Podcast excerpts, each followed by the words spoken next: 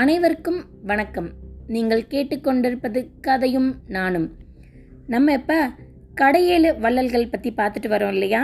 பாரி ஓரி காரி ஆய் அதியமான் நல்லி பேகன். இதில் ஓரியை பற்றி பார்த்தாச்சு. இன்னைக்கு நல்லியை பற்றி பார்க்கலாம். நல்லிங்கிறவர் நாடி வந்தவர்களுக்கு இல்லைன்னு சொல்லாமல் நகை பொன் பொருள் எல்லாம் வாரி வழங்குறதுல வள்ளலாக இருந்தவர். இப்போ நீலகிரி மலை பக்கத்தில் இருக்கிற தொட்டபெட்டா அப்படிங்கிறது தான் சங்க காலத்தில் அவரை ஆண்டுட்டு இருந்த பகுதியாக இருந்துட்டு இருந்தது. வலக்கைக்கு கொடுக்கறது இடக்கைக்கு தெரியக்கூடாது அப்படிங்கிறத ரொம்பவுமே பின்பற்றிட்டு வந்தவர் நல்லி. நல்லி மட்டும் இல்லை நல்லி குடும்பத்தை சார்ந்த பெண்களும் வள்ளல் தன்மையில் சிறந்து விளங்கியிருக்காங்க. சின்ன இடைவெளிக்கு அப்புறமா கோர்வையா அவரை பற்றி பார்த்துடலாம்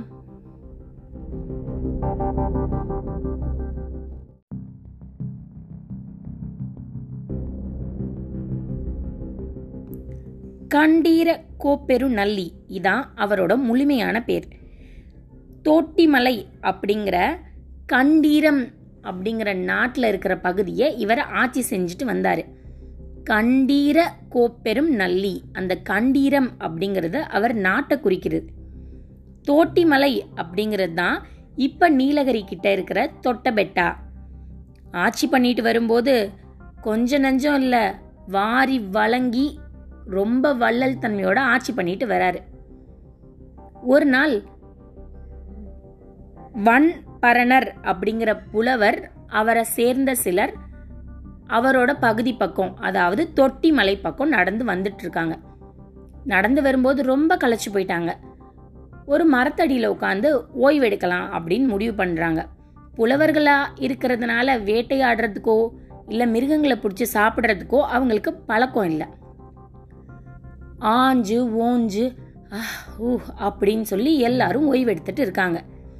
அந்த பக்கமா வாட்ட சாட்டமா குதிரையில ஒரு இளைஞன் வந்துட்டு இருக்கான் வந்தவன் இவங்கள பார்த்த பார்வையிலே புரிஞ்சுக்கிட்டான் இவங்க எல்லாம் களைச்சு போயிருக்காங்கன்னு சொல்லி. பக்கத்துல நெருப்பு மூட்டி அவன் வேட்டையாடிட்டு இருந்த மானை சுட்டு அவங்களுக்கு சாப்பிட்றதுக்கு கொடுத்துட்டு குடிக்க தண்ணியும் பக்கத்துல இருந்த அருவியில் எடுத்துட்டு வந்து கொடுத்துருக்கான். சாப்பிட்டெல்லாம் முடிச்சதுக்கு அப்புறமா அவன் கழுத்துல போட்டிருந்த முத்து மாலையையும் அந்த காலத்துல அரசர்கள் போட்டிருக்கிற கைய கடகம் கையில போட்டிருக்க வளையல கடகம் அப்படின்னு சொல்லுவாங்க. அதையும் கலட்டி அவங்க போற வழிக்கு பயணத்துக்கு உதவும் அப்படின்னு சொல்லி கொடுத்துட்டான். எவ்வளவோ வாங்க மறுத்ததுக்கு அப்புறமும் புலவர்கிட்ட இல்ல நீங்க அதை வச்சுக்க தான் வேணும் அப்படின்னு சொல்லி கொடுத்துட்டான். எல்லாத்தையும் வாங்கினதுக்கு அப்புறமா வன்பர்ணர் அப்படிங்கிற புலவருக்கு இந்த பையன் யாரு அப்படின்னு தெரிஞ்சுக்கணும் அப்படிங்கிறதுல ரொம்ப ஆர்வம் ஆயிடுச்சு ரொம்ப வற்புறுத்தியும் எதுவுமே சொல்லலை அவனை பத்தி. சின்ன புன்னகையோட அங்கிருந்து கிளம்பிட்டான்.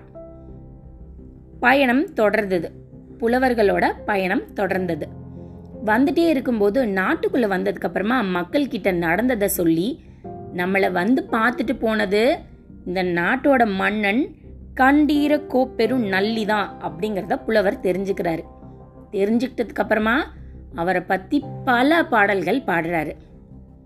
இதுதான் அவருக்கு சின்ன உதாரணம் எப்பேற்பட்ட கொடைவல்லல் அப்படிங்கிறது.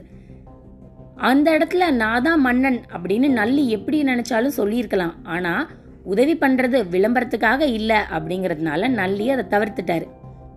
இதே மாதிரி இன்னொரு சம்பவம் ஒன்று இருக்குது அவங்க எப்பவுமே அரண்மனைக்கு இரவலா கேட்டு வரவங்க அடுத்த தடவை வரக்கூடாது அப்படிங்கிற அளவுக்கு போதும் போதும் அப்படிங்கிற அளவுக்கு நிறையா பொண்ணும் பொருளும் கொடுத்து அனுப்புவாங்க.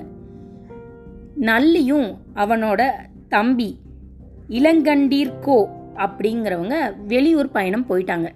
இது தெரியாம ஒரு வயசானவர் நல்லியை பார்த்து இரவலுக்கு பொருள் வாங்கலாம் அப்படின்னு வீடு தேடி வந்துட்டார். வந்த இடத்துல தான் தெரிஞ்சிச்சு.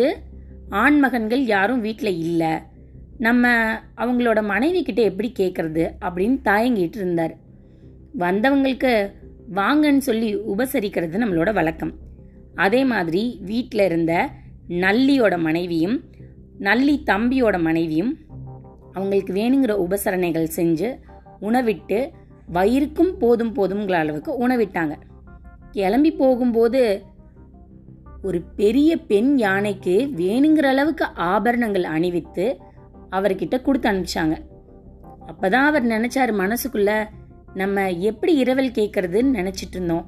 நம்ம மூஞ்சியை பார்த்தே புரிஞ்சுக்கிட்டு கொடுத்த இந்த பெண்களும் நல்லிக்கு ஒன்றும் குறைஞ்சதில்லை அப்படின்னு நினைச்சாராம்.